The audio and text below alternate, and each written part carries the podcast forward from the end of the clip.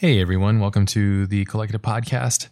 I'm your host Ash Thorpe, and this is going to be episode one hundred ninety-two with my good friend Ryan Cashman. Ryan and I have been working together for many years now, I think going on almost seven years off and on as freelancers. And Ryan is a very particular creative. He wears many different hats. Um, when I asked him what kind of role he feels he fulfills nowadays, he we kind of... couldn't really find exactly what it was because there's so many different things that he's interested in.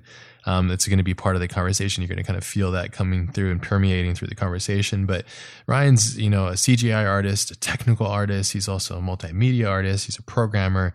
He's he's a designer. Um, and I just call him like a wizard. Um, he's one of these people that when I'd work with, when we'd build things out, I would have these really weird ideas or weird inspirations that would come from something that I would design.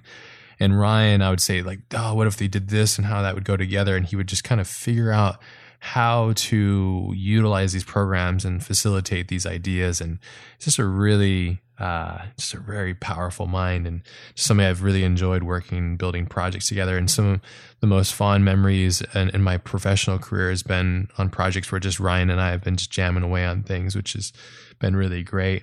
We've worked on many different films, um, many different um, video games and all kinds of fun stuff together. Um, This episode is really cool. It's really awesome to have Ryan on here. It's it's uh, I kind of hesitant to ask him over the years because I know uh, just he's not really a social kind of butterfly.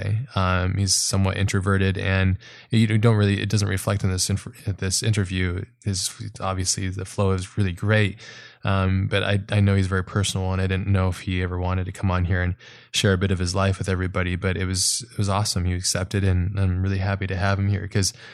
You know, this isn't, uh, you know, this isn't for everybody doing these interviews. And so it was really great that Ryan came on and we got to talk about um, a lot of fond memories that we've had working together and just the experiences that we've had and just the journey that we've had together. Um, at the same time that Ryan's found himself in, in his own career and the development that he's had through the practices and, and processes of things. And Ryan talks about his, uh, his approach to learning and the uniqueness of his approach to like, you know, trying new things and approaching new things and using these tools. And we talk a little bit about how he's primarily using Houdini now as his main software um, in three D and, and just his his process of using that that program and why. And also like, you know, our stale, uh, our, our main um, piece of software, which is After Effects as, as well, which is really cool. We talk a little bit about that. Um, and another thing that Ryan talks about is just finding the success in his process and how he enjoys the process and takes it one step at a time and works through that process and, you know, finding the, the, the little wins as you go through it and just like really loving the art of being a creative person um, and the daily effort it takes to, to, you know, overcome these um, tasks and puzzles that are put before you, which is really cool. Um, and lastly, we just talk a bit about the future as we usually do in this podcast. We talk a little bit about the future and what things are, you know, on the horizon and all that kind of fun stuff. Um, so this is a, it's a special episode. I hope you all enjoy it. Um, I've been talking about Ryan for quite some time on the podcast. So uh, all you, all you guys out there who've been listening to the, to the episodes over the years, um, you've heard me talk about Ryan and, and our collaborations. And so it's really cool to have Ryan himself on here. So um, here we go. It's going to be episode one hundred ninety-two with my buddy, Ryan Cashman. But let's roll.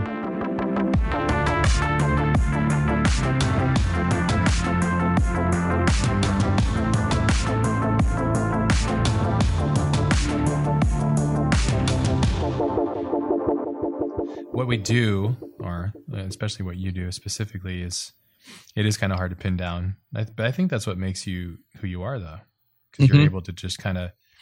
One of the things I always loved about when we work together is they'll have like a really interesting problem that kind of perplexes my mind personally. We think differently. Like the way we strategize and our approach to problem solving is much different, which I think is why the work we put together together is probably some of my favorite work, because I couldn't do it alone and I don't think you could either. So together we kind of make this mm-hmm. really unique amalgamation of the work, I guess. It's yeah, no, that's, yeah, no, that's very true, man. I totally agree with that. It's been really, yeah, it's been, well, I was trying to reflect on how long we've been working together. We've known each other for quite some time. Like, I think, uh, like seven years or something. Time flies. Maybe eight. I don't know. Seven? Yeah, I feel like it was like two thousand ten or two thousand eleven, like when we first started working together. Is that- yeah. This was at Sony down San yeah. Diego. Gotta give a big shout out to Kevin Joelson for linking us up, because yeah, without Kevin, absolutely, yeah. without Kevin, he was he was really the catalyst for all of this, really. Yeah, that's true, man. I remember that. Yeah. Damn, San Diego, dude. Sony San Diego, old school memories. Do you still work with uh, the guys over there sometimes? Yeah, I am still in touch with them. I feel like it's been a couple of years now since we've actually had a project come through, but I feel like, you know, like every six months or so we'll touch base and like come really close. So yeah, like we're definitely still in touch for sure. Dudes down there. Yeah, def- absolutely. Shout out to the Sa- Sony San Diego family. Yeah, that's because that's it's kind of this weird thing. Um, when I was working at Prologue, I was up in L A, and there's just this abundance of like crazy raw talent. And not to say San Diego doesn't have it. There is. It's just like a little bit more sparse. And so there's only at the time, there was only a couple of places that I could think of offhand that I, that I knew of, which I didn't know a whole lot. But there was Shiloh and then Sony San Diego. There's two cat like two pockets, and everybody else, everything else down here was just like you're either like in action sports, or you're like a wine guy, or like you're like some kind of weird tech billionaire that owns a house or something.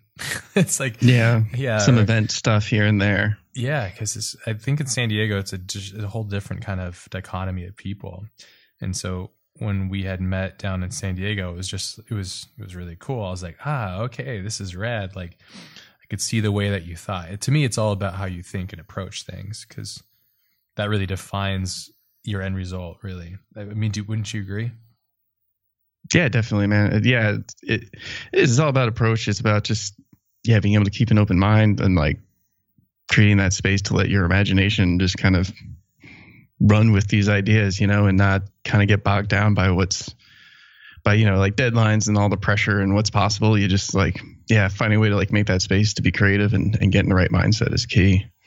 Yeah, I've always been amazed by your... because I work really hard and you're right there with me. And that was always something I really appreciated about when we'd work together. It's like, I knew I could depend on you to get through like that. Cause we've been through some like pretty legitimate production battles. I'd call them war basically, like yeah. multiple times on multiple different projects. I won't name details, but yeah, like I found that you managed even in the thickest of shit, like at three o'clock doing like calls and stuff in the morning. I mean, like three o'clock a m.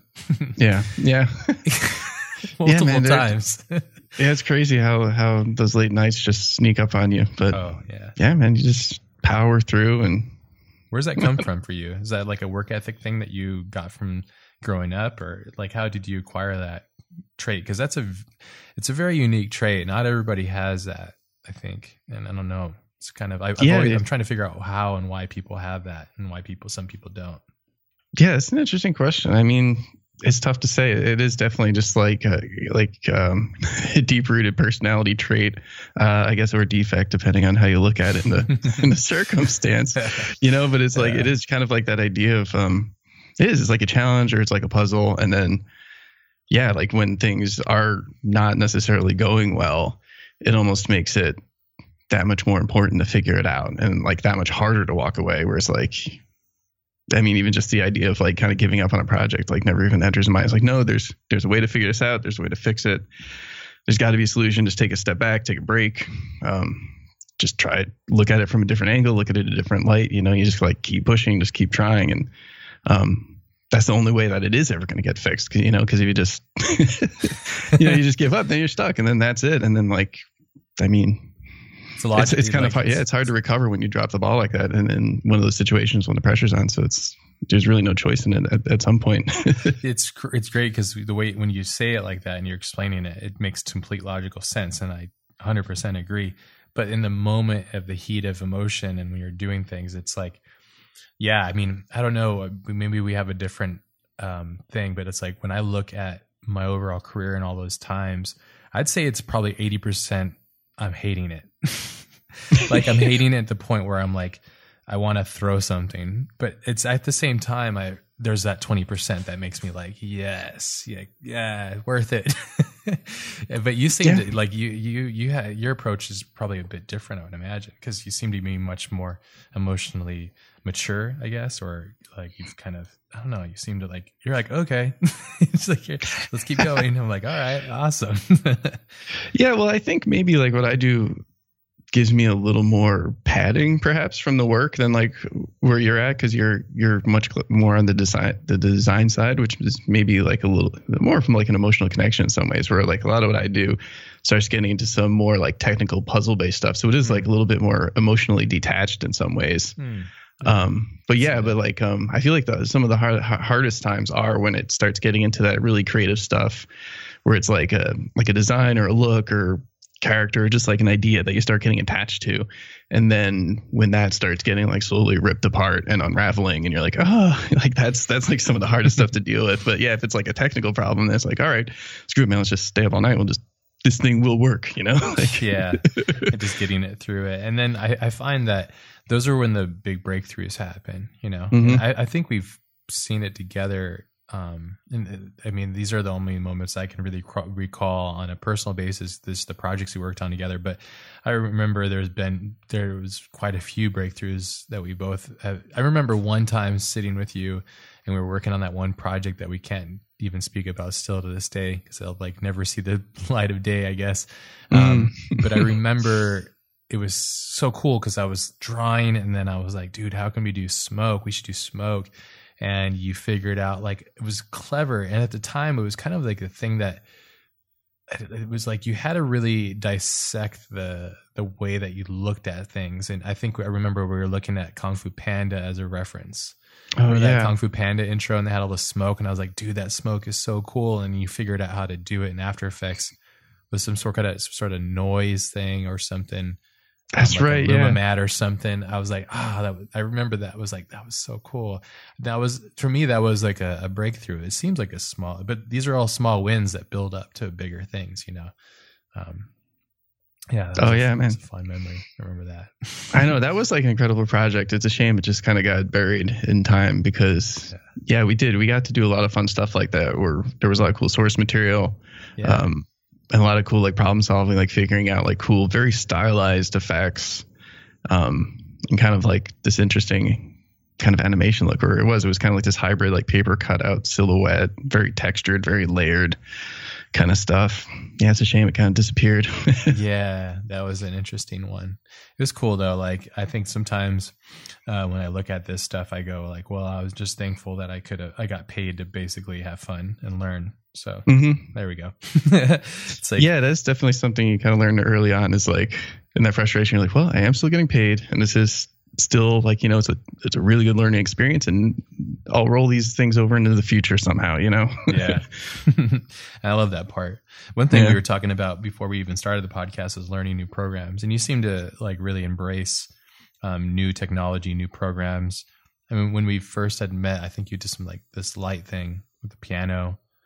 And oh yeah, like, you know, you like seems like you're like you. I remember you were like into photography. I think you still are. I don't know if you are, but oh yeah, yeah definitely. I mean, it's something that you've been attached to too. Um, but um, what's your approach with like learning new things? It seems like you're. You, would you consider yourself constantly learning new things, embracing new technologies? Uh, yeah, definitely. Like I think that's.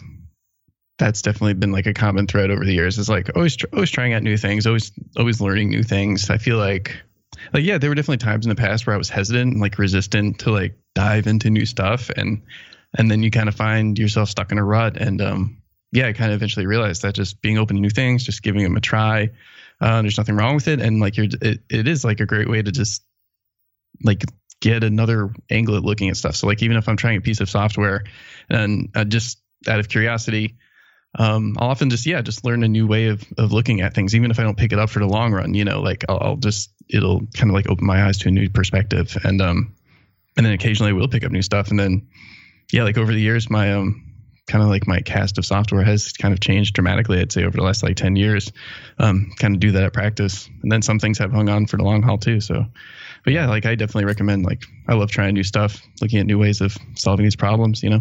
Yeah, one hundred percent. I think it keeps you creatively stimulated, and it kind of fulfills it really fulfills a lot of things. But it's also one thing I noticed is it, it sometimes gets in the way of like your bigger goals, you know, and like you get so like I, I noticed I've seen it happen a lot with other creatives and artists where they'll just get like super hung up on like a render or something, and then it'll eat up all their time, and then they were an artist, but then they just become some kind of like weird render guy or something, you know, like nothing wrong with that.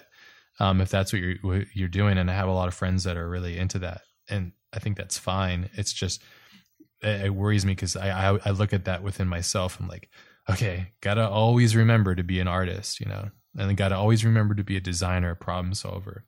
That's one of my problems I have. Do you, do you run that through your mind too? Because I know we talked about the emotional disconnect, and that mainly happens when we're working together because we carry different, like we wear different suits, I guess. Mm-hmm. Um, but for you, like, do you get lost sometimes in the technical side and have to remember to be an artist? And how do you find that balance? Yeah, I mean, yeah, like definitely it is easy to get to get lost in that stuff. And like also like you're saying, like speed is, is such an important thing. And I feel like that's like one of those things I constantly struggle with, like trying to find a balance of is like working with technology, learning to embrace the technology and staying current, but then also um, finding ways to capture those ideas while they're still fresh. And you know, there's always that problem of like working on a project and then, yeah, it starts to drag. You get hung up on a render. You get hung up on the, another detail.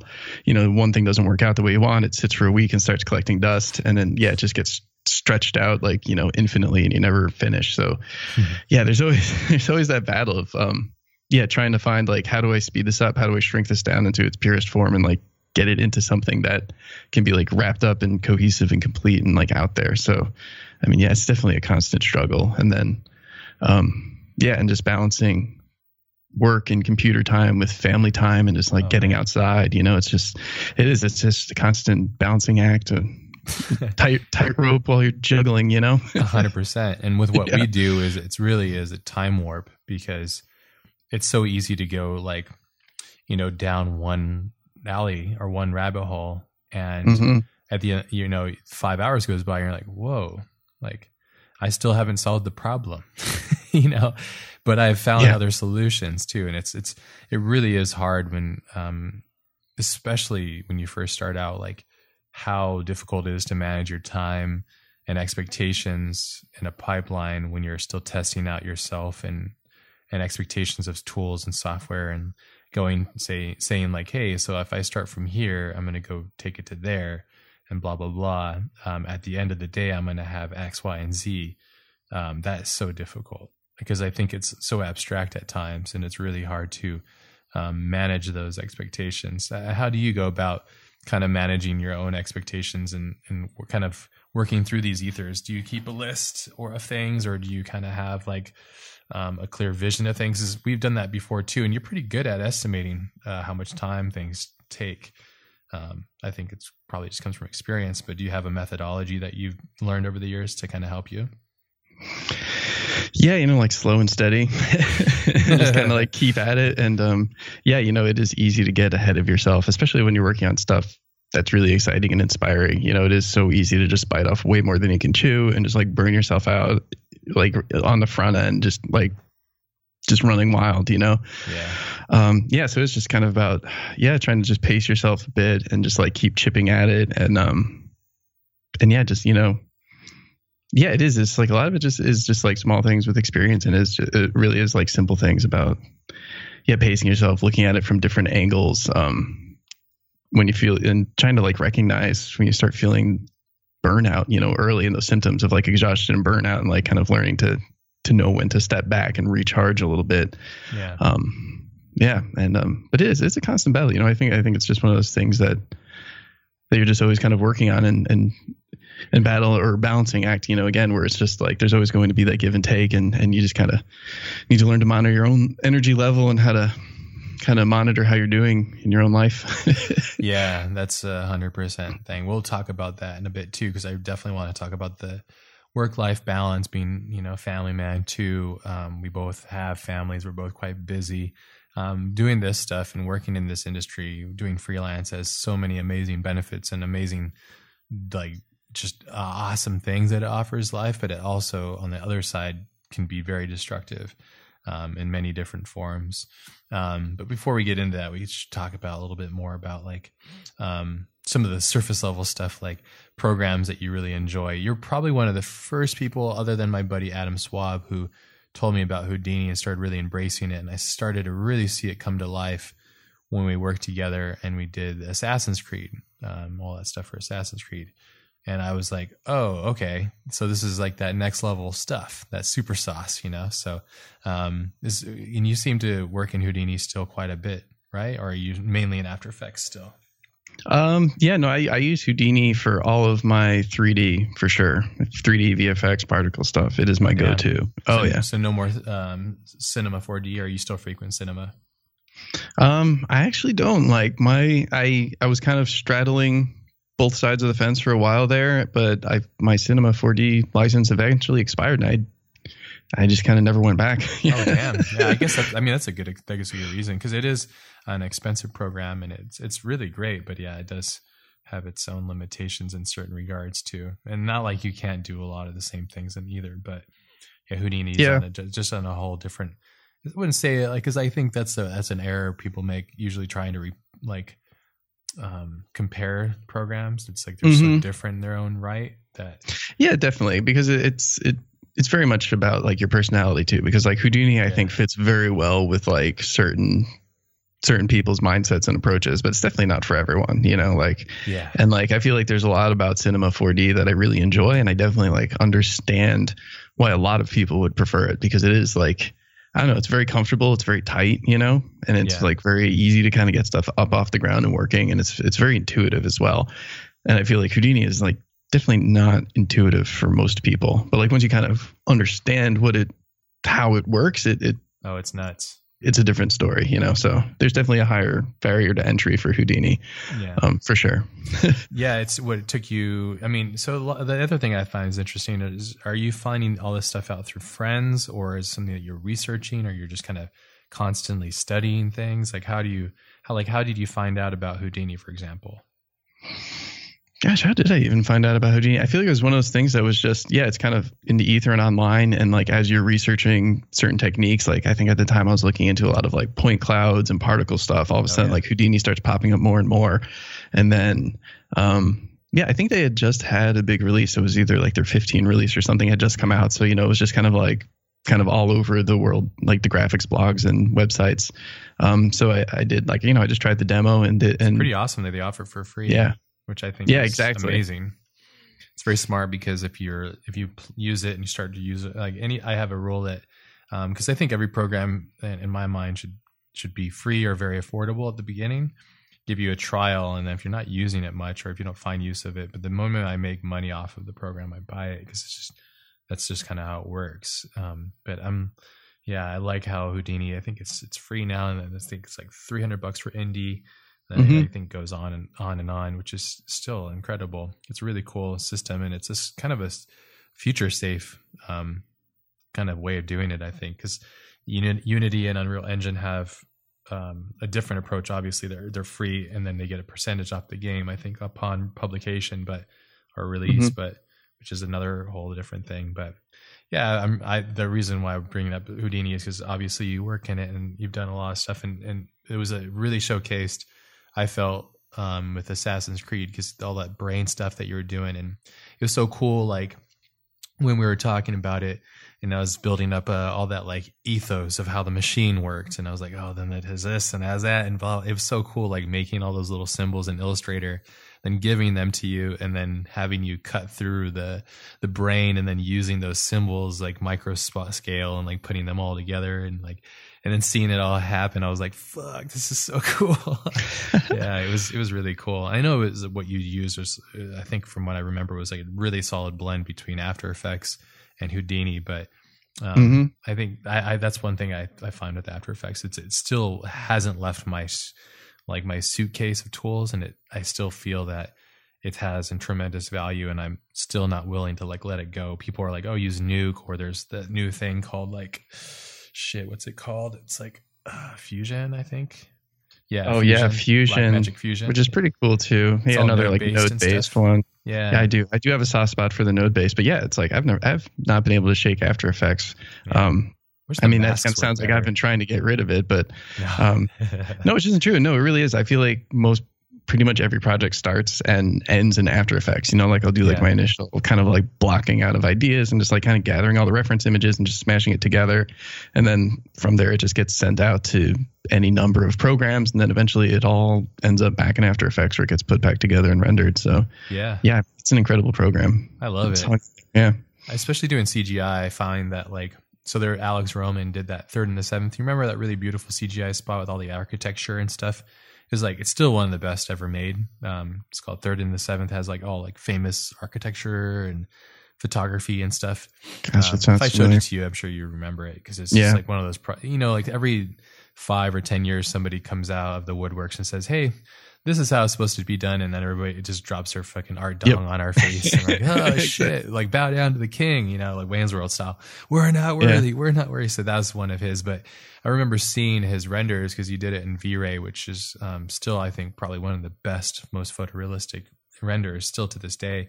He had done mm-hmm. his like primary renders in, in V Ray, and then um, he went in and did lots of heavy post work and, and After Effects, and used like Magic Bullet stuff and all that kind of stuff. And it just goes to show you that you can't, uh, renders give you the raw, just like a camera would. And then if you want any more juice from it, like all my photos, I go through Lightroom and I edit and grade them in Lightroom. It just pushes the information beyond. And that's why you shoot in raw. And that's why you render linearly, you know? So, um, but yeah, it's, it's never ending. And I feel the same way too. And I've, over the years, I've, I'm kind of moving away out of um, Photoshop, and I'm trying to just work primarily in After Effects, which has been really cool. I've learned it in yeah. a re- really weird way, though.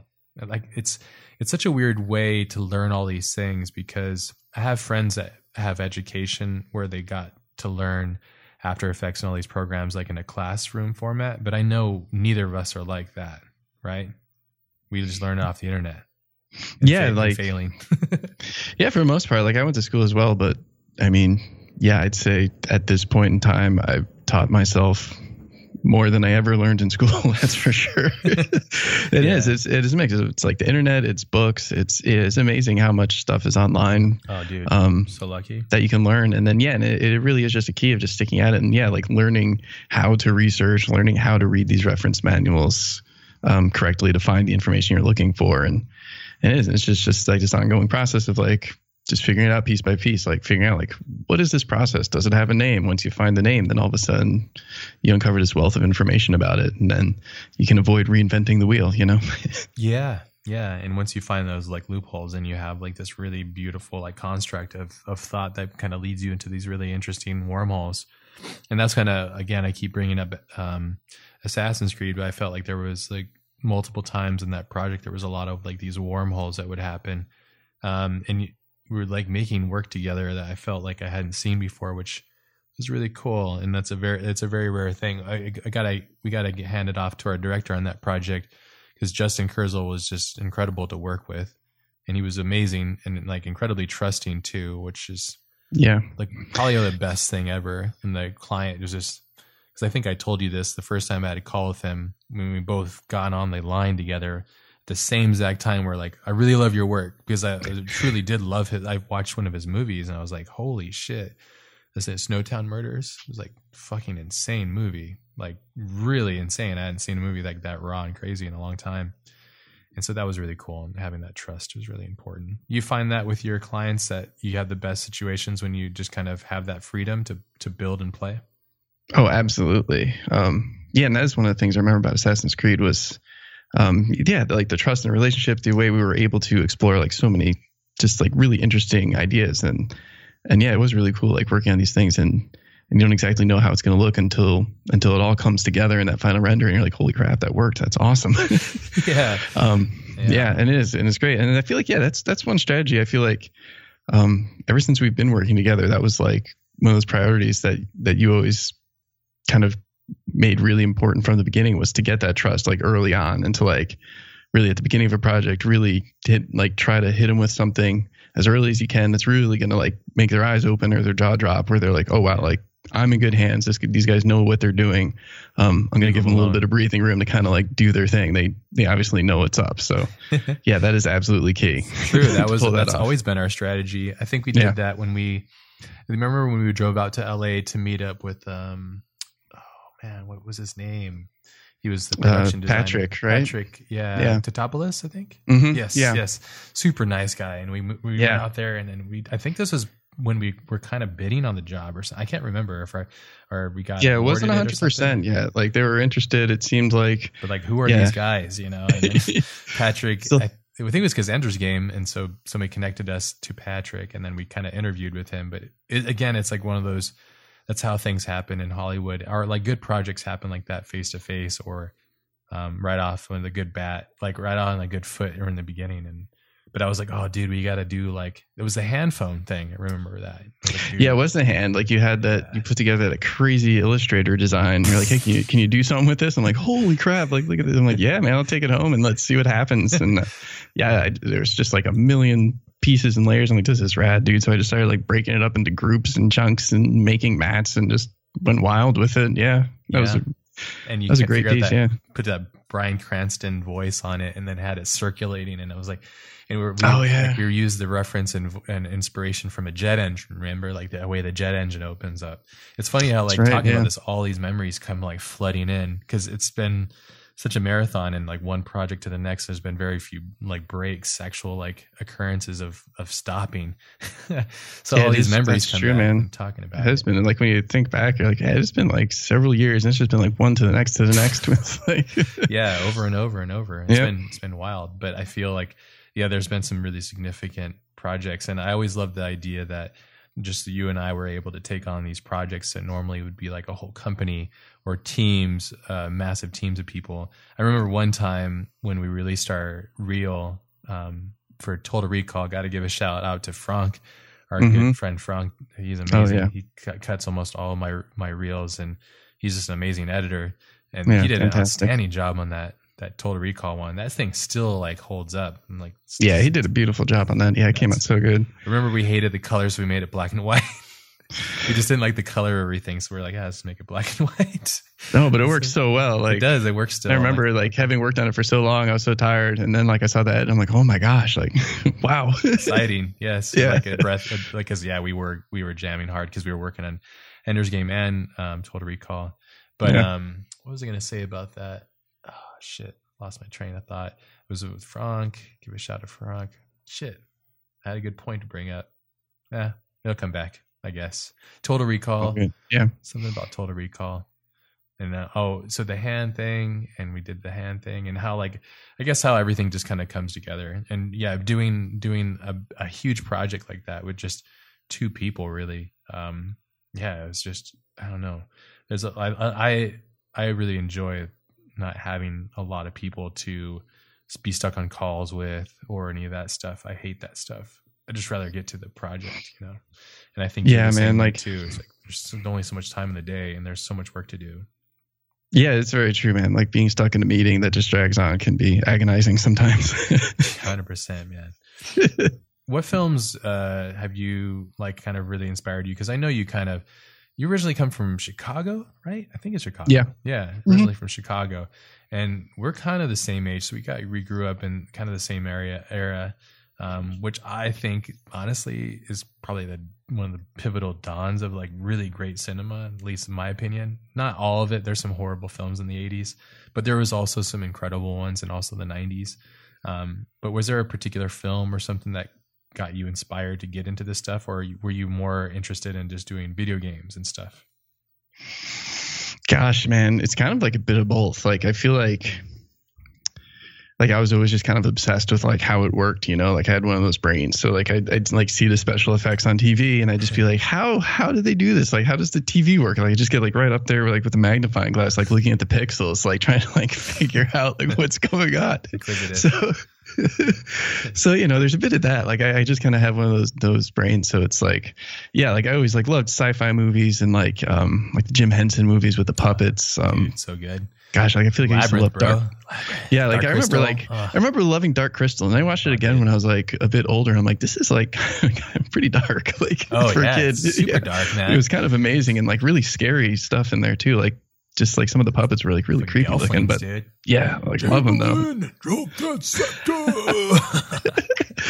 Oh man, I watch that movie probably twice a year. Like I, I love it. I love Jim Henson films. The yeah. imagination's amazing. So oh, Jim yeah, Henson absolutely. films. Was there a video game? Because I know you're really into games as well. We'll definitely talk a bit about that and your love for games. Was there a game that you played that kind of spoke to you when you were growing up? Oh man, like you know, I loved like um, if you remember, Out of This World and Flashback were like two games oh, that came yeah, out Flashback. kind of in like the mid nineties, and they had like kind of this rotoscope animation, this sort of like weird. Kind of cyberpunk, kind of hard to pin down look. Um, man, I used to just, I still do like just love the heck out of those games. Um, I feel like they were just so like different for the time, and then really hold up surprisingly well, both like with gameplay and aesthetics. Yeah, um, there, there. Have you have you heard of? Um, I had him on my podcast. Uh, Tim Soret. He has. He's from a studio. I think it was called Odd Tales, and they did. Um, man, they had this sick video game. Uh, it was like a nice solid mix of The Last Night. You remember that? Have you seen that? The Last Night. I like mm, that. The Last Night. I don't think so off the top game. of my head. Because their their big like inspiration was um, was um, Flashback. I think you mentioned. Okay, yeah, Flashback. Yeah, that was yeah that was one of my big favorites for sure. Yeah, so like Out of This World was an earlier one for the P C, and then Flashback was like a couple of years later. Oh, okay. But on it's the like Genesis, I think. Yeah. Kind of thing. Yeah, Dude, a lot of the rotoscope. Yeah, it was really, way cool. Have you played? Uh, I sent you a link to The Last Night in the chat, but have you played um, uh, Inside? Played that game yet? We no, I watched the trailer. It so, looked yeah. awesome. I think he sent me the trailer a while yeah. ago. It looked oh, amazing. Dude, so good. Uh, had a little chance to play Uh-oh. it. But they also played, they also made a, another game called Below, I think. Or, Whoa, could you hear that? I'm sorry, I clicked on that link. Oh, no, it's okay. Yeah, that audio's loud. Sorry. But yeah, do you see the art in it? It's so nice. Oh, wow. Yeah, this looks beautiful. It's super killer. It's like... Wow, yeah. Um, it's Tim Soret's uh, game. Really cool. Like, really, really well done. And just the sound yeah. is really awesome. I, oh, wow, I've never yeah. played it. I don't know. I, I, I don't know if it ever came out or if it did. I, I'm sorry if it did, and I don't know, guys. Um, but yeah, it's really cool. I love the style though, because it's it's like the pixel art, but they're um like painting normal maps on it. It looks like, and then using real time lighting, which is just a style I love. Like I've I've been seeing more and more of that lately. It is an awesome technique.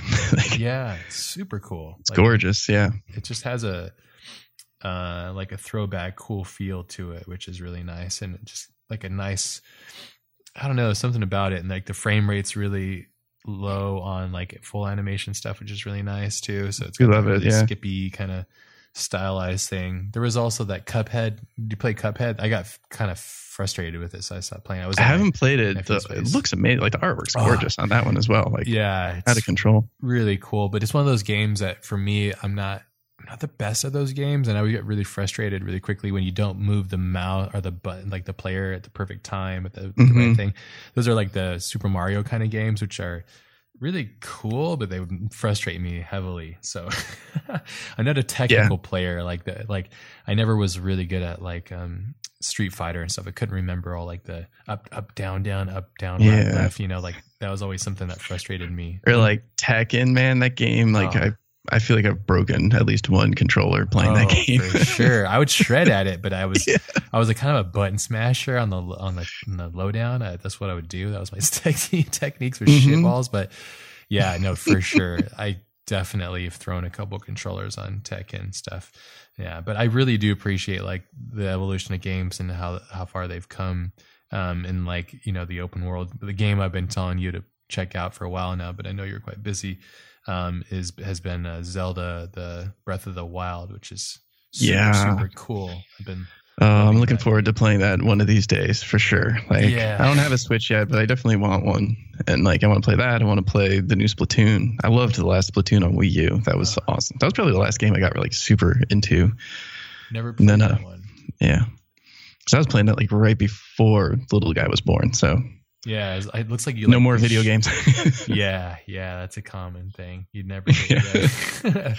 oh, wait, just a couple more years. I feel like Thanksgiving in like three to five years, him and the cousins playing Mario Kart. It's gonna be awesome. But you know. yeah, that's good though. I mean, you need to get to enjoy the time. You know, you get to enjoy it when it happens eventually. Mm-hmm. Yeah. I'm trying to think. Of get a couple there. of years where I win all the time, and then no more video games again. yeah, pretty much. That's how it works. But it's like you you get to play the video game of life, and there you get mm-hmm. to enjoy that, and that's yeah, that's a whole different thing, obviously. Oh man, I'm trying to think. There was a game that um, Anthony was telling me about that was kind of like where a lot of this stuff came from Zelda. But the thing I love about Zelda, I don't play games much anymore, but I do have a Switch, and I only have Zelda, and I refuse to buy any other games until I beat it. Which I don't know if that's ever going to happen because it's fucking huge. Oh, man. And, and I don't follow the rules in these games, too. Like, they're like, oh, go here. I'm like, ah, fuck, I'm going to go that way, you know? So I'm complete, yeah, man. I'm complete moron in these games, but I, it's just kind of how it works. Is I just love the open worldness of it, but it's, yeah, it's quite a masterpiece. And it's a really good amalgamation of a lot of different kind of games. And it's really smart and clever in the game mechanics is, as you know, and um, maybe we can get into that, too, is the game that we were developing together, but as you know, game mechanics and the, the art of gameplay mechanics is, is really cu- quite a complex thing. Um, and it's, I really feel, and I'm curious to see what you think, but I feel that really great games and they're, they're developed by people that really love games and, and they're all intuition based on what they love, you know, because you feel their soul in the game that you're playing. Yeah, it is. It is such a crazy thing because it's, yeah, it's like so hard to describe, and it's like so many different things coming together at once to create like that feel of like a sol- of solid gameplay, you know? So it is like, it's both like tangible because you're interacting with it, but then it's like entirely like intangible because it's just all of these separate things that can like only exist like as the game is running like at once. So yeah, like getting all of that to work together and be interactive, it is kind of astounding like how much goes into it. And, um, how it's like it's it's very easy to take for granted, but um yeah, there is just so much that goes into it. It's it's wild.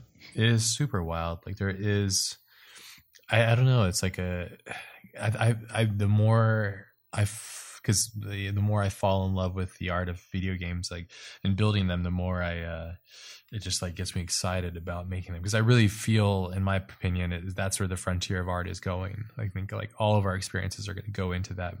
Real-time and rendering, real-time experience, like real-time in a dimensional space, full-on experiential, like experimental, and like you're involved in the experience of it rather than it's like the equivalent of of a painting to a photograph to video to V R. You know, it's like then the next step for me, I always think is going to be like full immersion, full experience, like completely in that world. And it's going to be based on design, you know, designing, and it'll only the good stuff will rise as it always does. Um, but that comes from, you know, the people that are making it and how they're making it, you know? So yeah, it, it is crazy to see where it's going and like some of the leaps and bounds, like the technology is making along the way, like, especially with the V R stuff, because like, it's kind of been like thrust into the mainstream, but it hasn't quite had like that big hit yet. That's kind of like one oh, one over like the larger population, but eventually, yeah, I know it's just like, but some of the stuff that's happening is like pretty astounding. And like, like the photogrammetry stuff is just yeah, kind of mind blowing. It's amazing. It's really cool to see like these scientists and people, these programmers, like putting their time and effort into these programs that are really helping to like build out the, the, the wave of, for us creatives and people that are wanting to experience these things, because it has to be made somehow. And I mean, we don't have the time to program and build these out and as well as be creatives, you know, I guess we do. Mm-hmm. It's just a matter of choice. We would probably not have to have, we would have to uh, uh, uh, absolve ourselves from family obligations and everything else in life, which I don't think we're willing to do, but you know, like it's, yeah. it just takes, it takes so much time and effort. Um, it does, like stuff gets so complicated. Like there just like, isn't enough time for like one person to no. to kind of take on, you know, it's like, yeah, you need to kind of like work together and you need to sort of like find, like find ways to box things into like realistic units, you know, achievable units of creativity. Yeah, absolutely. I mean, cause yeah, we, t- when the game that we were building, um, yeah, it's like we got hit by reality many times. We're like, oh damn, oh shit. Oh, like we yeah. have these like really grand and unique ideas, as I'm sure every developer does. And then, then you're like, wow, okay, well this is going to take at least two hundred hours, just this one like idea.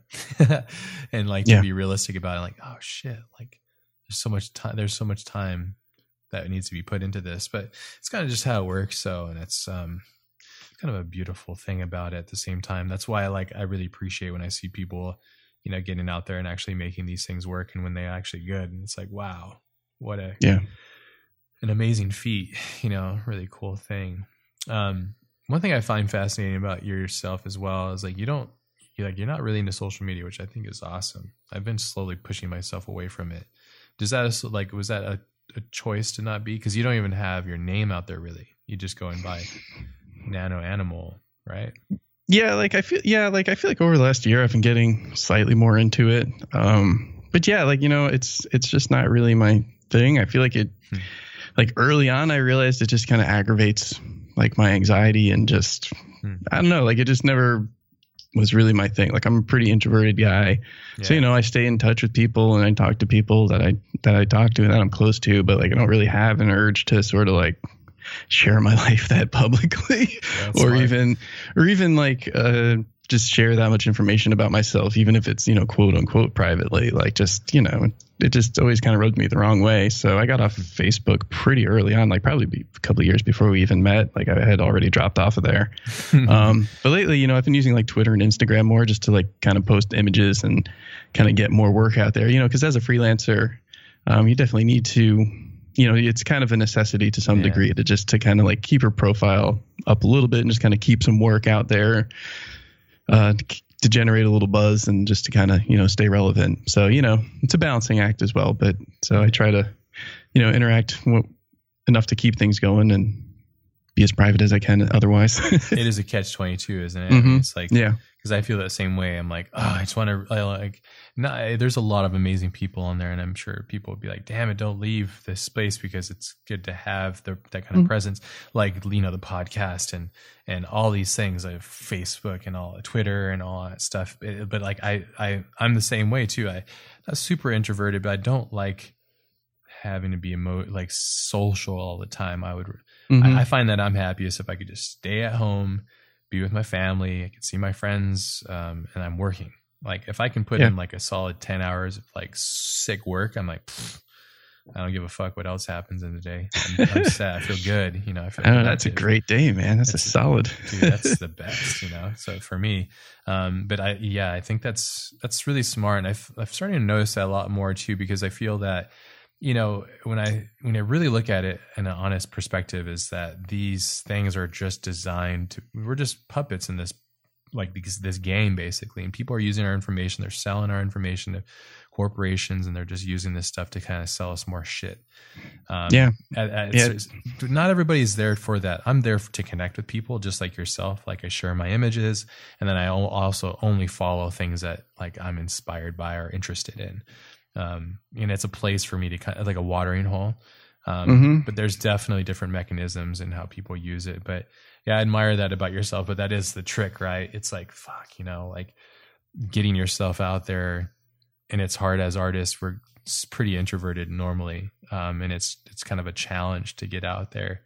Um, yeah. And say like, hey, this is me. And then somebody goes, you suck. And you're like, oh, God, awesome. Yeah, but that's true. And, but the thing is like, like, like you said though, like when it's good, it, it's great though, oh, to be able amazing. to connect with like-minded people. And that's kind of like the balance I try to strike is like, if you're able to kind of like have some self-discipline with it and, you know, like, yeah, like kind of stay on track. It, it's awesome when you're, yeah, like it, it can be very inspiring to like see some of the, the other work people are doing. It's kind of nice to be able to share your stuff and get a little bit of feedback on like works in progress, um, or okay. finished work, you know, all, like all of it. So it, it can be super cool, but yeah, it's a slippery slope, and it can, it can pull you in, and then, yeah, you're just wasting a lot of time that you could be doing much better things with. You know? one hundred percent. I think that's all it comes down to. And I'm sure that you experienced that too. Once you had your son, it's like, you're like, there's only so much time in this world, and I'd mm-hmm. rather spend it with these people than anybody else. And I don't care about anything else.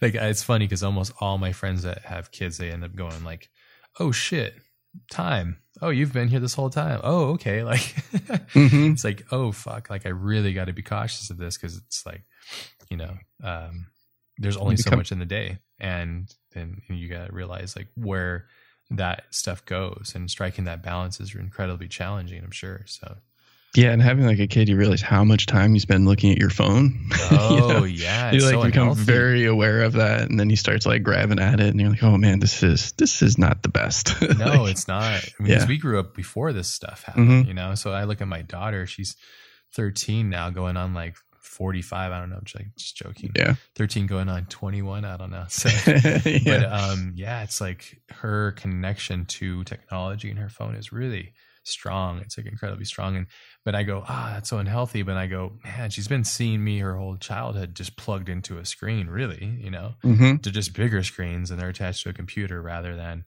you know, um, like a, a phone basically. But it's all the same kind of thing. It's being connected to something else, but it's so scary. And the, the older I get, the more I'm like, I'm not super into it. Like, mm-hmm. I just find it being very manipulative, and it's very, like, I've removed myself emotionally from Twitter basically one hundred percent because it just it's just a big noise. It's like a lot of noise that I find on there, a lot of weird emotional like stuff on there. That's and it's so imperfect to the way that we should be communicating, which is, you know, face to face if you can.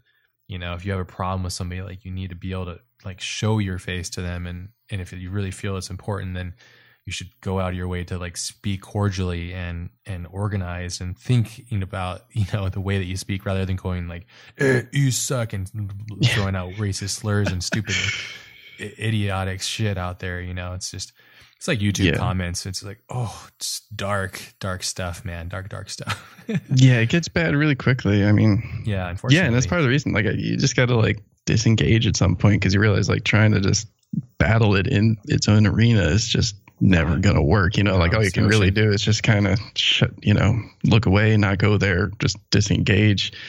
Yeah, um, yeah and it's tough because like you try to use these things in a positive way, and then but stuff. it's it's very much designed, and it's it seems like the dominant portion of users are kind of using it in a way that is just trying to pull you in, and just yeah, it's it, it's very just wasteful and counterproductive and noisy. Like you said, it's just a lot of noise, you know. At the end of the day, it's just distraction.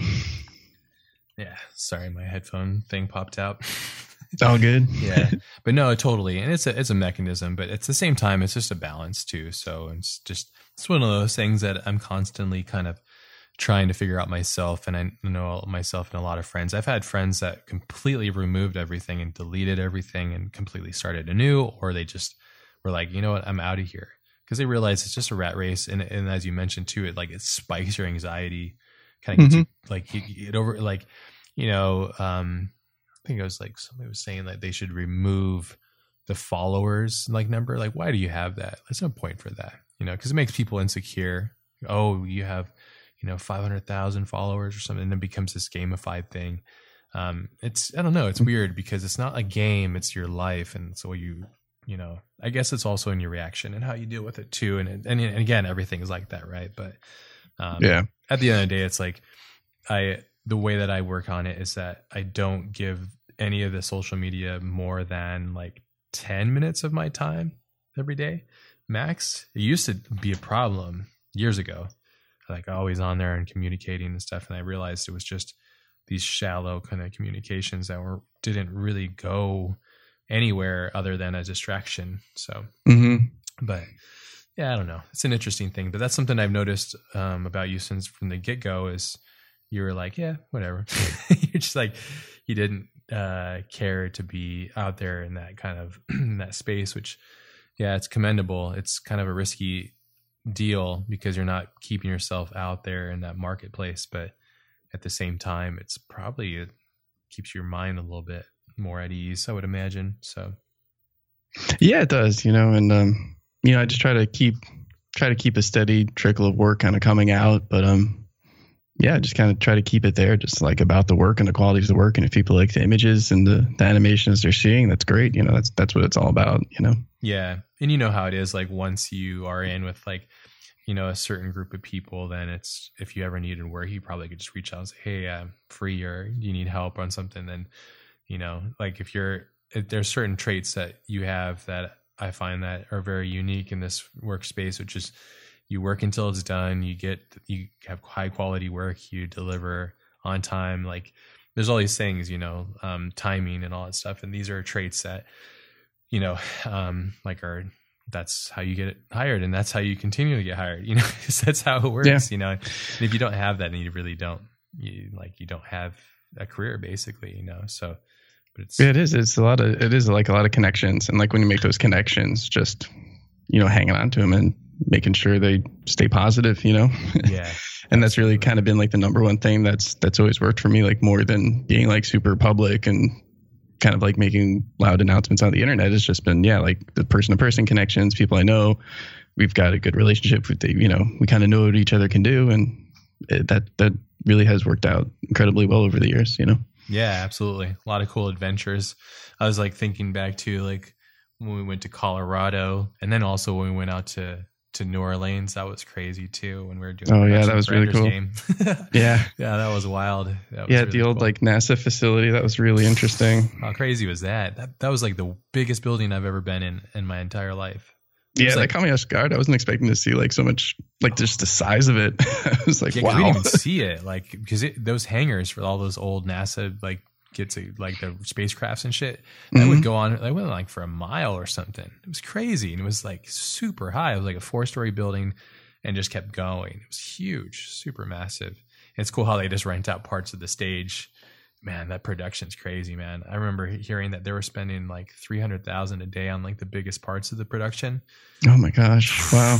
Just yeah, this, it's staggering thinking about that. But oh, I mean, dude. Yeah, it was huge. It was incredible. Like being able to walk around and see all those sets and like the craftsmanship sets that goes into it is, it's pretty, pretty wild. Dude, yeah, that was, yeah. Wild. That was cool. Asa was a pretty rad kid too. Yeah, he was really like nice, man. And, yeah, he was really nice. He's like, I can't even, I don't even know how old he was then. He was a pretty young guy. Yeah, he was impressive. He was a really, yeah, he was really together though. He was like super mature, totally together, professional. I was like, wow, this, this dude's solid. Yeah, that was a fun experience. I yeah, that. yeah. And all that, f- the fried food and the beignets and stuff out there. Oh God, dude, you gotta, I gotta stay away from the, the South, man. They'll put like the mega poundage on you. Oh, I know, man. I miss New Orleans. It's like my sister used to live in Baton Rouge, so I'd have like an excuse to get down there, yeah. like once or twice a year, but. Oh, man, I miss it. I was actually thinking about it earlier today. Like, man, I want to go back. Oh, dude, family trip then. Yeah. Yeah. It's a crazy place, man. Super crazy. Yeah. Man. Um, is there artists now or there's artists in your past or just people that you've been inspired by? Do you can, do they come to mind? Anybody come to mind? Like that kind of, you saw their art and it kind of, you know, triggered some kind of inspiration for you personally? Oh, man, that is such a tough one because it's like. Pretty big list. Yeah, I feel like it's a big list. mm. But then at the same time, it's like I'm all kind of on the spots. I'm like, oh, man, who do I even talk about? Mm. Um, gosh, man, that's a tough one. You know, like going back, like honestly, like go back to like the early childhood inspirations. Like Bill Watterson's like always like my go-to guy of like my number one artist I've always looked up to like my whole life. Like and he does like Calvin and Hobbes, the comic strip. But like I've always just like just like his just his work is just amazing. Like I love the way he draws. I love his just the, the simplicity of like the black and white ink drawings and the watercolors he does, but then also just like his approach to his career. Cause I feel like, um, I feel like I have a lot of personal parallels to him where he was also like kind of a very reclusive guy. He was like kind of, he had his one thing that he just loved to do. And he, he did a really wonderful job at it. And he didn't like, uh, he didn't like, you know, quote unquote sell out, which is something that like people don't really talk about a lot these days, but like, one thing I've always respected about him is that he like created this thing and he kept it like surprisingly like pure, so to speak. And, and, um, and then just kind of like went off in his own way when he was ready. And it's, it's really a, a super respectable thing. And just his body of work is just, you know, absolutely beautiful. So. That's right. He is kind of a guy who he, ju- he did, he, he, he, made his thing and he is a very much a reclusive person. I think I remember watching a documentary on him that people don't even know what he, where, what he looks like now. I think, or something like that, which is, he looks like the dad from this comic strip. Yeah, which is really, really cool. And like, honestly, um, he is a, he is, I totally forgot about the fact that he is one of those guys that has made it. And mind you, he made this, you know, this is back before the internet and this whole like arms race for the fucking likes or whatever the hell is going on now. Mm-hmm. But yeah, like that's true. And like, he just focused on his work and, and managed to align with a, you know, a publicist or whoever was helping him get his work out there. Um, but yeah, that's true. He never made cartoons. He never sold like merchandise. Like you see those bumper stickers, but those are bootleg, and yeah, he, he doesn't even go after them. Like he just kind of like he could like peeing on like a Ford sign or something, like or Calvin's pissing on something. Yeah, like those I believe ones. Like legally he could pursue action, and he just oh, like yeah. hasn't just because he's not interested. And yeah, it's, it's, he's just like one of those guys where like, man, like I don't know, just hats off to him, you know? Yeah. It's really cool, and it's crazy because like he also ended it, and he ended Calvin and Hobbes is still I think like nineties, mid nineties or so, but yeah, it was around for a long time. It was like the one comics growing up, you know, back in the day when the newspaper was the thing you would read. I remember going through and like I that was one of my favorite comics, and then my brother really loved Calvin and Hobbes too, and I still have one of his books, and it's always. It's always like in my bathroom. I always have like above my toilet. It's like the the weird science one or whatever. I can't remember where Calvin's like the rocket ship and all that stuff. It's just oh yeah, man, that's true. I totally forgot about just him as a person though. It's yeah, like that, and guys. Then just the art style too. Like I yeah, I love his illustrations. Like just always have effective, highly yeah. effective illustrations. Like, mm-hmm. Just like beautiful style and just like that detail in it, and it kind of like in a weird way like. I love it for a lot of the same reasons I love like um, the Hellboy artwork, you know, just like oh, this yeah. dark black and white, just like beautiful, just composition and brushwork and just, yeah, just so love good. That stuff. Eat it up. Damn Mignola. Yeah. Mignola's yeah, yeah. amazing. Yeah. Uh, he's a, I'm a huge fan of, I have like, have a couple artists in my office and one of them is uh, Otomo's art, but a lot of it is mm-hmm. Mignola's oh, work. Oh yeah. Man, I love Mignola's work. I guess that's the stark contrast is uh, Otomo's work, which is like mm-hmm. highly detailed, super refined, and like, like, yeah, it's oh man, and I know yeah, I love his work as well too. I love yeah, the, I love the like the um, just a very mechanical, almost like um architectural rendering style. Yeah, yeah. Absolutely love. Yeah, the eye for detail in his work is just astounding. I, I hate him. I hate him. I love it, but I learned so much from it too. Like I just, yeah, just like studying those drawings, the composition, just the perspective, just the perfection of it is just, it's overwhelming sometimes. Yeah, it it's way overwhelming, especially when like you look at the magnitude of the actual series and how it's like two thousand pages. You're like, somebody drew this? Oh man, I'm not gonna even try, you know. Just day after day. Yeah. Day after day, exactly. Yeah. That's cool that you mentioned like artists though, you know, and that's one thing I find kind of interesting now for us, and maybe it's because we're too close to it or maybe because we're in a different era.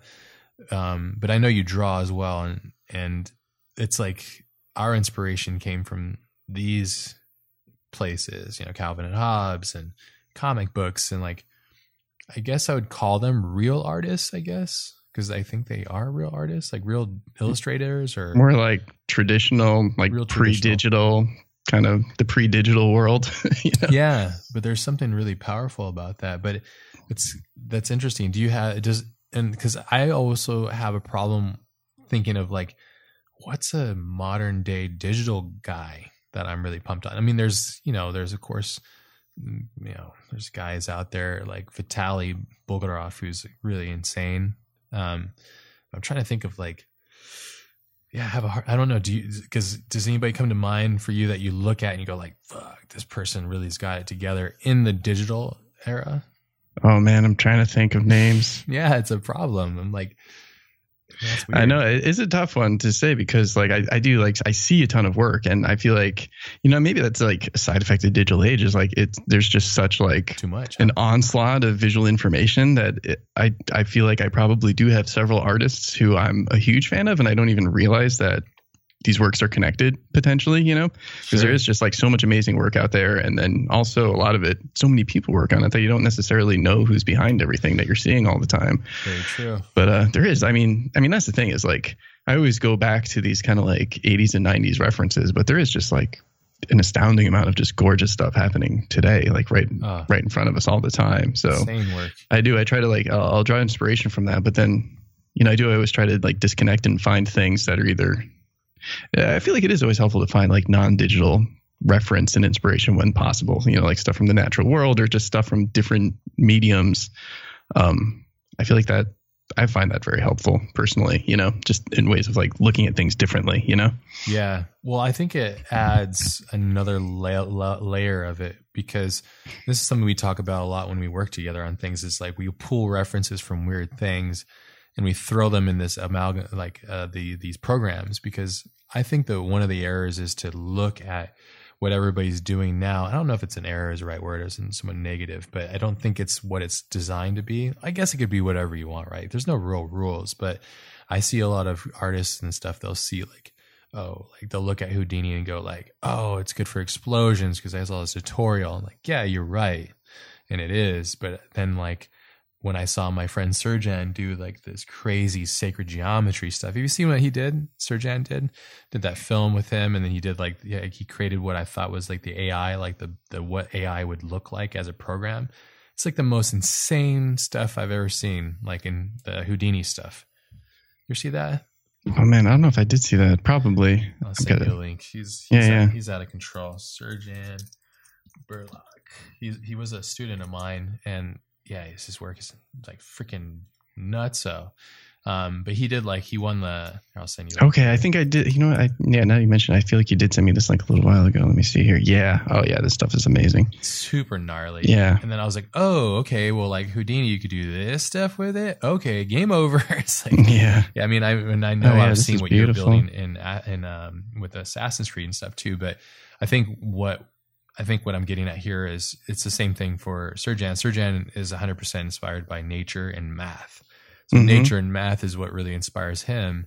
And so he takes all that inspiration and all that knowledge and he pushes it through Houdini. And then he brings out this like very uniquely mathematically geometric, beautiful, like ridiculous art from it, which I find to be really, really quite really quite cool as well. It's like these really, I don't know, it's just insane. And I think that's a great approach, is like being inspired by different avenues and outlets, because I think it really affects the work in a positive way.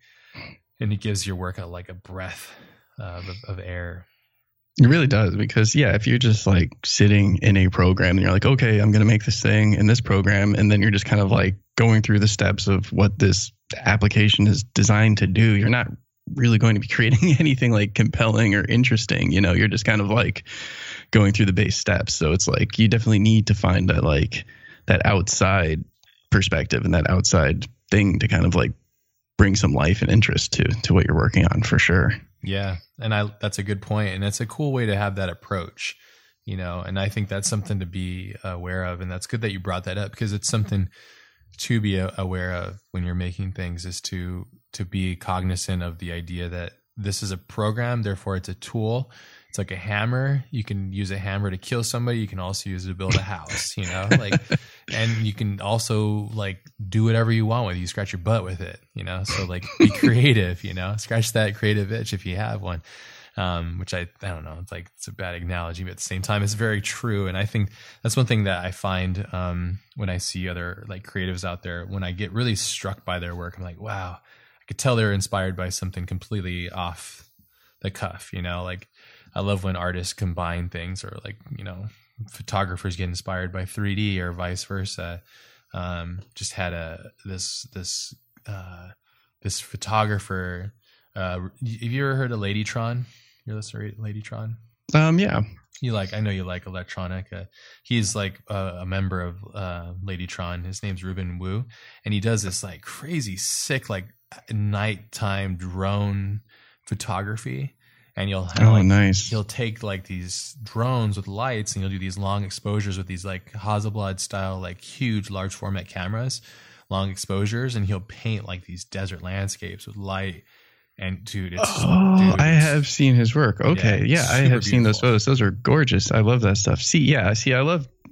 I love that type of stuff, like using like these crazy technologies just to create these beautiful works of art that would not otherwise be possible in any way. Um, one hundred percent. I, I absolutely love that type of stuff. Like that's what it's all about right there. It's one hundred percent there. And then what you were talking about earlier, and something that we'll probably start getting into ourselves, is like photogrammetry and combining all these things, taking the programs, yeah. taking reality, and then smashing it together and creating these experiences. You know, that's, that is really where it's going to be interesting. I feel like the programs and everything is just getting better every day, getting a little better. Everything's competing against one another. And so we're living in this really cool, like uh renaissance, a second renaissance, really, which I find yeah. fascinating. Yeah, this photogrammetry stuff is really exciting. Like, and there's like this really cool side effect of V R, which I've kind of been on the fence about, where I'm like, yeah, it's cool, but you know, it's like no one really likes wearing the glasses. It's true. Nobody um, does. Like A R is really cool. Like I like, you know, I kind of I like A R, but you know, it too has like, you know, its own limitations, despite the fact that it is like super promising. But like this whole like idea of like being able to like scan real world environments and then create geometry, it's like it kind of it almost like in a weird way. Like it, it ties in with like motion tracking and kind of some stuff SynthEyes was doing, but then it just like takes it in this totally different direction. That's just really exciting. That's right. SynthEyes. I forgot about that. You were telling me about that a while ago. Yeah, it is really wild. I, I think that what it's going to come down to is people are just going to be able to, instead of just taking a photo of their trip or whatever, they're just going to be able to have like a three sixty kind of camera. It's going to document a full environment, really. And then you're going to be able to go like, oh, check this out. I was in Barcelona, blah, blah, blah. And then cure and put the whatever hardware on until we can find a neural link. That's going to have to be it until then. But who knows, man? I think every day scientists and people are deciphering the brain and how the brain works and how we perceive data and how the brain processes um, the, the, the, you know, the synaptic behaviors and all these different things, these inputs that are happening to us via touch and smell and sight.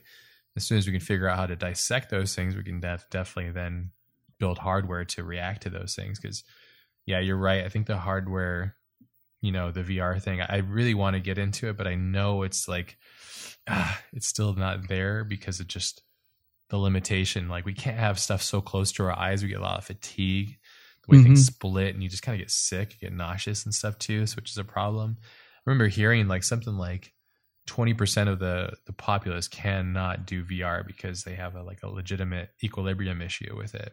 Oh, wow. Yeah. It's, that's a lot. Of, that's a lot of people. That's a shit ton of people. And if you're trying yeah. to take people to the next frontier, that's, you know, that's a problem that you need to, to figure out at some point. But yeah, it's, it's really, it is fascinating though. And I really do feel that that's the, the future. Um, you recently became a dad two years ago. It's not recent, but, um, new dad, how did mm-hmm. that kind of, you know, cause that was, that's a big deal, you know? Um, and, you know, I imagine this has been a journey for you and like the experience of becoming a dad. And um, did it kind of reset a couple of things for you? Did you kind of have a, uh, what do you call that? Like coming of Jesus moment or whatever, like where you're like, oh, you know, like hit the brakes on things. Uh, what did it do for you becoming a parent? Um, yeah, I mean, it does. It, it kind of gives you a lot of new perspective just on life and on, you know, time itself and how quickly it moves. Yeah. Um, you know, and how fast like days go and, um, yeah, and just, it really brings into focus the importance to kind of find ways to balance work and life, you know, because, you know, especially in my twenties and early thirties, it was just like work all the time, round the clock, you know, work all day, come home, take a break, work all night, you know, you're just always doing something. So, um, yeah, there's definitely like kind of coming out of that and like just learning how to balance things. And, um, but it's, it's, it's really cool though, because like with that comes like, like we were just talking about, like all this new inspiration from like very unexpected places, because you start, you know, kind of like seeing the world again from the beginning, you know, and it's like you, you get to kind of like, you know, almost relive all these moments from your childhood through someone else's eyes all over again. And you're like seeing them experience things for the first time and see things for the first time and make those connections. And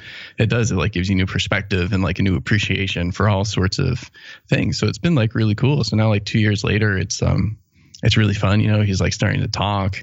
Um, you know, we have a great time like going out to like museums and parks and just, you know, just showing him the world. And it's, it, it is just like really fun and like inspiring to be able to go out with him, you know, like take a camera and just like shoot pictures and just see cool stuff and just, you know, go out there and get ideas. And, um, no, it's been fun, but like, you know, kind of learning how to how to balance things, and then to like, you know, kind of find like the inspiration in being out out in the world with the family is has been really fun, you know.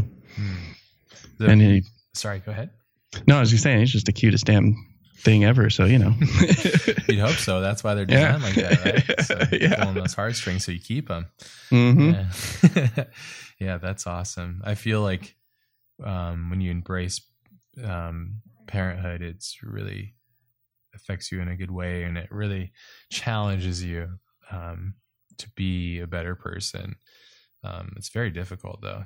It's like it is. For sure, you know, but it, it is gratifying too, you know, so it is. Yeah. But it is. I mean, it's no small task, that's for sure. It definitely twos. pushes you to the limit. Terrible twos, I hear that. That's a line, yeah. Oh, yeah, yeah, yeah. And he's in his running and yelling and defiant stage. Um, but it's fun. He's getting into music now. So, like, he'll come downstairs and he'll, like, I'll, like, put on some laid back music. He'll be like, no, I want to hear a big song. So I'll have to, like, put on something with, like, a beat and up tempo. It's it's pretty cool. That's cool. Is he, yeah. is he kind of gravitated to a certain sound? Um, yeah, he's kind of all over the place. He's got a pretty good base code of music, so I play him a little bit of everything. That's but I've, cool. I've definitely had to start like downloading the clean version of albums now. Oh yeah, yeah, you have to be careful with that. Sensitive ears, right? So. Yeah, yeah, he'll pick up stuff now and again. So yeah, ease that into it. But that's awesome, mm-hmm. and that's cool. That you know, I, I definitely, like I said, I feel like parenthood is like one of those things that really changes you, and if you are willing and able to kind of go down that. Uh, that that path, it's really um, obviously life changing, but um, it's kind of cool because like almost like it's my wife's a little older than me, and so all her friends, her kids are a bit older. So then all my friends now have kids, or they're, or they're having kids, or they're new to parenthood. Some of them have babies, or some of them are like you know four or five or so. It's just cool to see the shift and change. And everybody over as the time starting to progress and change, and just watching the, these these boys that I knew become men, uh, which I find really awesome. And it's cool just to see people shifting gears and kind of taking on a different role. Part of me is jealous because I don't get to hang out with them as much anymore. But at the same time, hey, it's the sacrifice of it. And I'll see you guys in, in like another fifteen to eighteen years. So, yeah. Yeah, exactly. They'll, they'll be back around with a vengeance, you know, yeah, soon enough. Absolutely. Is uh, I definitely wanted to talk about that one trip that I remember you telling me about where you rode a bicycle with your wife down from like, I don't know, from Washington or something to San Diego or some crazy madness. I can't remember the exact travel that you had, but that, that actually, always surprised yeah, was, me. Yeah, it was a long trip. It was actually before I met my wife. That was with, it was actually my... Uh, my sister's uh, boyfriend she was seeing at the time. So this was like a while back. Um, but yeah, like, yeah, man, we rode from Seattle. Like I flew up to Seattle and we rode, yeah, the entire coast. It took like about a month, I think, when all was said and done. Jeez. Like we were, you know, had like forty or fifty pounds of gear on the back of the bike. So you have like your tent and, you know, some food and water and some tools and supplies and stuff. And yeah, you just like ride all day and camp out at night, wake up and do it again. Um, it was awesome though. I mean, that's definitely one of those things. If I ever got a chance, I would love to do it again. Yeah. Uh, yeah I mean, who knows if my knees will be able to do it again, but you know, we'll, we'll see. Yeah, dude. That, do it on a motorcycle next time or something. Yeah. Yeah. Take it, take it easy on it. You know, get one of those cruisers. That was also kind of scary, but I guess being on a bike is just as scary because fucking people and their phone and their phones and driving are crazy. Um, that's yeah. Yeah. That's, yeah. that's such a wild experience. I've never heard that. And I, that always stuck with me. It was something that I would love to have done or do, and I just I could still physically do it. I think I'd have no problem with it. It's obviously physically demanding, but my body's still good enough. But yeah, it's, it's just that time taking off a whole month would be quite difficult. Yeah, that's the thing. Yeah, it's the time, and like when I did it too, it was years ago. So I had basically spent all my money just on my bike and my gear, and I was super broke, and I did I had like no camera on me or anything, so I took like a few pictures with like my, my flip phone and that's like all I have from it. So that was kind of, that was like one of those big things. I'm like, oh man, yeah, if I could go it's back I would have though, right? I would have made I would have tried to make that. Yeah, I mean that's the thing though, is like to stop and be taking pictures while you're also riding is really really difficult. So almost yeah, I mean some like of the most practical, you know. Yeah, well, like months, some of the most beautiful stuff I've ever seen, you know, like oh, I bet. riding down that coast of like, uh, Washington and Oregon was just amazing. Oh, dude. But, yeah. Pacific Northwest, dude. That's my jam. Mm-hmm. It's a little yeah, too great for me, but it's amazing, though. I love it up there. It's so yeah. cool. Just yeah, love the shift of weather up there. It's so cool. We don't get that down here. We basically just get fires or yeah. it's the summer. Yeah, it's hot or L A it's is cooking right now. L A's getting the the brunt of it right now. It's kind of a bummer. Yeah, uh, it's it's it's Angola Hills bad stuff, man. Like some of the videos have been insane of like people driving through it. It's it's yeah. frightening. Like super gnarly. It's a shame. Yeah. But it's like yeah, it's it's um, it's only a matter of time. We live literally live in a desert. It's rained once in like two hundred days or something stupid like that. It's crazy. It's really yeah. crazy. It's crazy that we live here. I think about that a lot. Growing up in Hawaii, I'm like, man, like this is weird. There's no rain here. Like, why are we here? I know, man. It's crazy. Like, I went back to Illinois over the summer and it was just like pouring rain and flooding and stuff. I'm like, oh, wow. Yeah. Like, weather, forgot about wow. this. Yeah. Cool. Yeah. It's a, it's a whole different, a whole different approach in different states too. We were just, I was just down in Mexico and it's like full on legitimate tropics. I was down like, um, yeah, what it was called, but it's like down below Mexico City on the coast, on the west coast of Mexico. It was like there was like trees inside of trees on top of trees with trees inside those trees. It was crazy. Oh, man. You look off to the side and then the desert, or not the desert, the the forest is just like just just huge, vast, and just covers everything. It was really, I was like, ah, cool, green. It's nice to see yeah. green. Feels yeah. good. Oh, dude, that's the best. But that that trip that you took sounded really amazing. It was always one thing I was like, hmm, I gotta figure out a way to do something like that because that just sounds so amazing. Um, just to propel yourself and to live like, you know, just very humbly and kind of ground yourself. It's a really, it's a really cool thing. And I could, I bet you can look back at that as a fond memory. So, yeah, absolutely, man. Like I definitely recommend it for anyone that has like a chance to pull something like that off.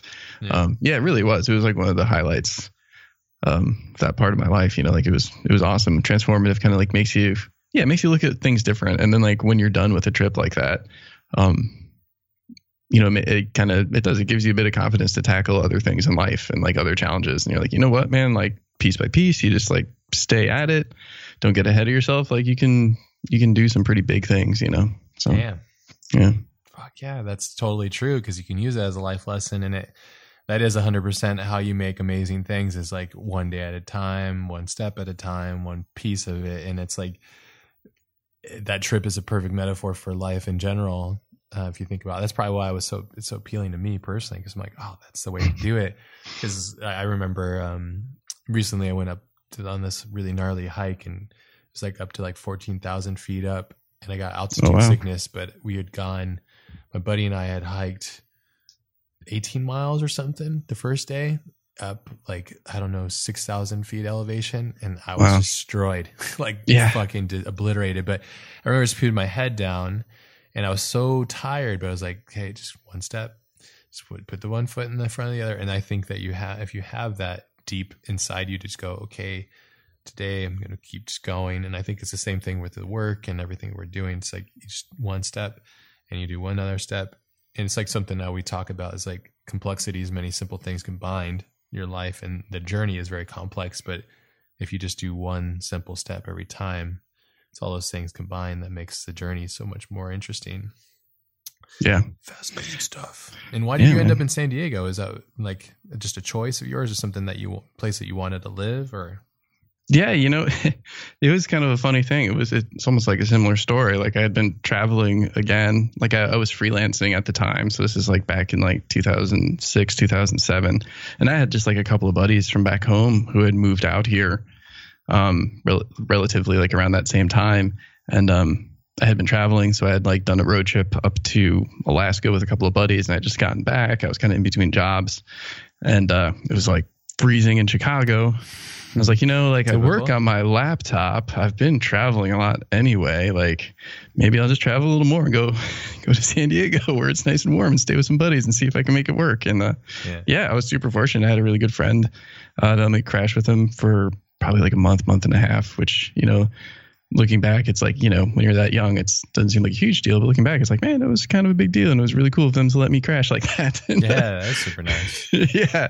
yeah. Yeah. So, yeah, Justin and Marty, man. Awesome guys. And, uh, San yeah, Diego and then, you homies.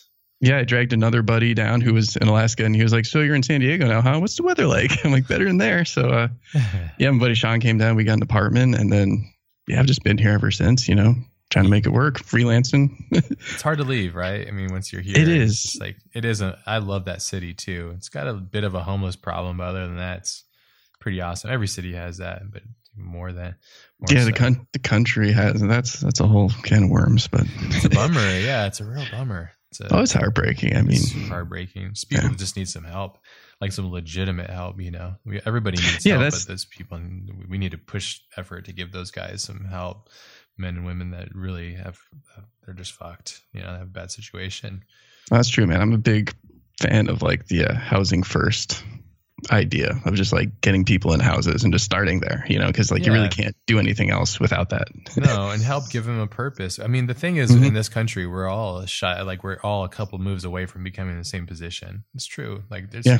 this country will just eat you up and spit you out. There's no there's zero fucks in this country, really, unless you come from wealth. It's like and the rest of us, you and I, and the rest of us, we don't have that that privilege or ability. And if you don't, like if you get hit by a car or something, don't have your health insurance, and then one thing after another, and somebody care, cares for you dies or something, it's like you're fucked, mm-hmm. you know. If you have no family, nobody's no nobody's supporting you, it's a real bummer. But um, it's tough, man. It is like a lot of people are just like one or two like small slips away from just like their whole life and falling apart, you know. It's yeah. it's kind of crazy. It is crazy. That's I try not to think about it too much because it drives me nuts. So yeah, yeah, it is. It'll drive you insane. Like. Thinking about it too much, like you just do what you can, like with what you have, you know. one hundred percent. But the yeah. thing I do love about San Diego is really great food, lots of good culture mm-hmm. down there. A lot of, and I love how small it is too. It's a very contained city. It's not too big, which is nice. I do like that, and I like the fact that um, there's a lot of green space. Like there are a lot of really nice parks, yeah, especially like the Below, whole like man. yeah, it's it's gorgeous. So it's really nice being near something like that. Are you guys still living in the same place? Does yeah, it? man. Damn, we have we've hung on tight. Yeah, no, we like this place, so we're we're hanging on. Dude, I always laugh you know, every time I came there. Freaking airplane is flying over ahead. I'm like, fuck, dude. It's like, I know that's the crazy thing about living. Like pretty much any neighborhood and, in San Diego has dude, the planes to some degree. It's wild. It is wild because I, I I fly a lot and I travel a lot and I always try to leave out of San Diego because I hate L A X. Man, mm-hmm. every time I fly in, I'm like, fuck. And I text you, I'm like, dude, I just flew over your house. And always like, where's Ryan? Oh, there's Ryan's place. And I'm trying to, trying to place everything on when I'm flying over. But dude, it's crazy how close we get when you're flying into San Diego. That airport is just like, right especially over like Little flying. Italy. Oh, dude. I remember visiting a friend's apartment. Like you could go on the roof and like you could like make eye contact with people in the windows of the plane as they flew over. Like it was crazy. Crazy. Yeah, it's just a part of that city, which is really interesting.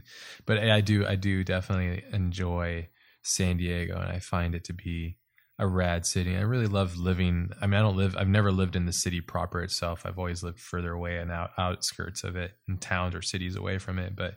Um, I do enjoy my time there, and I could see how it could be a like a like just a cool place to live. Is there something that you do down there that you enjoy? You do a lot of the parks and stuff. Yeah, and man, it is just like the general lifestyle is pretty nice. You know, it's like being somewhere with this nice weather, and like I just really like being able to do most things on foot, not have to get in my car and like drive everywhere. So yeah, um, yeah, like we've been really fortunate to to kind of like. Find a place we did in this neighborhood because, yeah, it's just a really nice neighborhood. There are a lot of, you know, you can do your shopping, you can go to restaurants, you can we can keep the kid busy, you know, for a week straight without having to really venture too far. So it's yeah, it's pretty awesome. Like I definitely like that lifestyle of just having things close by and you know just being able to walk or ride everywhere. It's great. It's very conducive to active lifestyle. That's for sure. Mm-hmm. Yeah, yeah, and it makes a lot of sense. Um, Last thing, talk about the future. What's the future hold for you? What are you, do you plan and plot the future out? Do you think about where you want to be, like where, where things want to go? Or is there some like goal that you have that you've been really thinking about that you want to approach? Um, yeah, just big thoughts, big things, anything in the future that you're thinking about?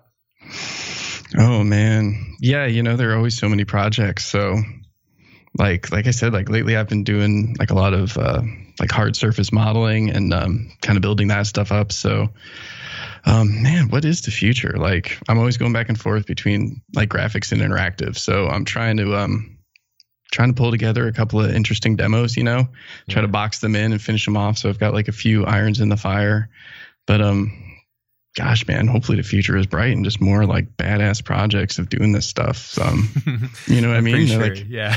yeah. Like, pretty sure that. I don't know, man. It's exciting. Like it, it is like, I feel like that's kind of like, that's always been a common thread with me, is like just trying to pick one thing, because I do, I get so excited about like all of this stuff. It's like, I love making cool images. I love like learning new software and just building stuff. So man, we'll see what happens. Never ending, but that's good that you have that open, um, happy optimism about it all and just embracing it. Cause yeah, you never know where it's going to take you and when it's going to take you there. So you just kind of go with it. And yeah, also you have, you have the class too. We have those classes together too, which is, if anybody's interested in learning what we've learned, what we've done all these years and the, the lessons that we've learned through all these processes and building those projects, it's in these classes, which is really cool too. So many people ask me, I'm sure they ask you the same thing, like, how did you do that thing, you know, uh, yeah. in regards to those projects and stuff. And I know we don't cover every piece of them, but a big majority of them. Um, if you are, you know, uh, I think if you are progressive in your learning procedures and like, you know, progressive in just learning things and wanting to learn more, it's like, man, I, I wish I had these resources growing up. I'd have freaked out if I had these resources. Like if Mike Mignola was teaching me how to see things, I'm like, dude, come on, give me a break. Really? Like amazing. I still wish he would teach, make a class after. Ooh, that'd be, be awesome. That would be something. Yeah. No, he would never wow. do that. I would doubt that. He's a funny guy. Um, But yeah, no, that's, I mean, that's another cool thing is teaching and having that out there too. And that's, and this isn't your first class too. You've made classes on Pluralsight, I think too, prior, right? Yeah. So yeah, this is my first one with Learn Square, but I, I've got another course on Pluralsight that's about, um, yeah, doing like lip sync and like building like automated lip sync, like rigs using expressions and stuff. And, um, yeah. And then we have this new one coming out with, for Learn Squared, kind of covering like H U D and G U I animation, which is really exciting to get out. Cause yeah, it is. It's just like a lot of stuff I've collected over the years because, um, yeah, it's definitely been like a hot thing for, for a while now. Like all of this H U D and G U I computer stuff. It's like ever since Minority Report came out, it's just been oh, like yeah. a steady drum, like year after year after year, there's more of it. So yeah, um, yeah, you know, I just kind of like was lucky enough to, to kind of get in working on some of that stuff. And um, yeah, picked up a lot of handy techniques over the years. So it's kind of fun to get to pass that on to people and hopefully they, they find it useful and can kind of build on it, you know? Been seeing some really cool work coming from people too. So it's really gratifying to see that it's like usable and accessible knowledge, which has been really nice too. Um, that's always like, I'd always say like when I was working and building out Learn Square with the guys, it was like the, the telltale sign, no matter what we do and how good we think the class is, the sign that always, if the class works, is if the students' work is actually successful. And um, yeah, that's the, that's the key. And I've been seeing it. It's been really awesome. Super stoked. Yeah. Like the students post some like really beautiful stuff that, um, like on a regular basis. Job. Yeah. For Learn Square. I know. It's like, man, man, these, these guys are definitely picking some stuff up. I remember after Uh, Assassin's Creed, and there was like a lot of people trying to figure out some of the stuff that you'd done with like um, the brain scanning using Houdini to do those things. That was pretty funny by using like symbols and stuff to um, take over the the space of the slice of the brain and all that kind of funny stuff. So it's cool. It's cool, and it's it's a part of the whole process. Seeing this kind of stuff come through, just kind of seeing how people interact with these things and how they take the work that you make and, and get inspired from it, and then. The goal is that they inspire you back, which is really cool too. That's the, that's the trick. So yeah, it is cool. It is cool to see people like reverse engineer in a faction. Like, wow, man, he figured that out. Yeah. Hats off to you, man. And he did something else with it. So it yeah. is, it is really exciting to see that happen. It's yeah, man, it's really gratifying, you know? Yeah, dude, thank you. This has been a long time in the making. I know you're a, a quiet person on social media and you don't, Don't, not a big person getting out there and doing this kind of stuff. So I appreciate it. And I'm sure all the listeners are super stoked on it as well, because there's this person I've been talking about over years on these podcasts. I've been talking about you and, and our work together. So it's cool for them that longtime listeners finally get to, to hear from the source. So yeah, thank oh, you man, so much, bud. Oh, absolutely, man. You're so welcome. Thanks for having me on, man. It's, it's really a pleasure. It's been great talking to you about all this stuff. It's really fun reminiscing. All right, there it is. There it is. Uh, episode one ninety-two. My buddy Ryan Cashman. There it is. I got to give a big thanks to Ryan for coming on the show. As I mentioned, you know, this is really cool of him to take the time to come out and be on the episode. So Thanks, buddy. Appreciate it. And I'm sure the audience does as well. Um, as usual, you can find links to the show notes for this week's episode at the collective podcast dot com slash one ninety-two. Um, you can also find links to the Facebook stuff, the Twitter stuff, the iTunes podcast page, all that good stuff. If you guys have suggestions, questions, inquiries, um, concerns, thoughts, um, things you want us to, to address, or guests that we should be aware of, or people that you want us to um, talk to, just drop us a line. I think we have a comment section on the podcast website, or there's our, I think the, the podcast email is there as well. So if you want to send us an email, feel free to reach out. I think it's uh, the Collective Podcast one at gmail dot com, I think is, is the email. And I believe that still works. Um, or you can just get at us at Twitter. Um, I think Andrew and I, I don't go on that, that much, but um, I know Andrew does every once in a while. So if you have questions or just thoughts or things you guys want to let us know, or even if you're just like stoked on an episode or something inspired you, let us know. Um, yeah. All right. So uh, there we go, everybody. You know the, the drill, the weekly drill. Go out there, be powerful, be prolific. Peace out, everyone.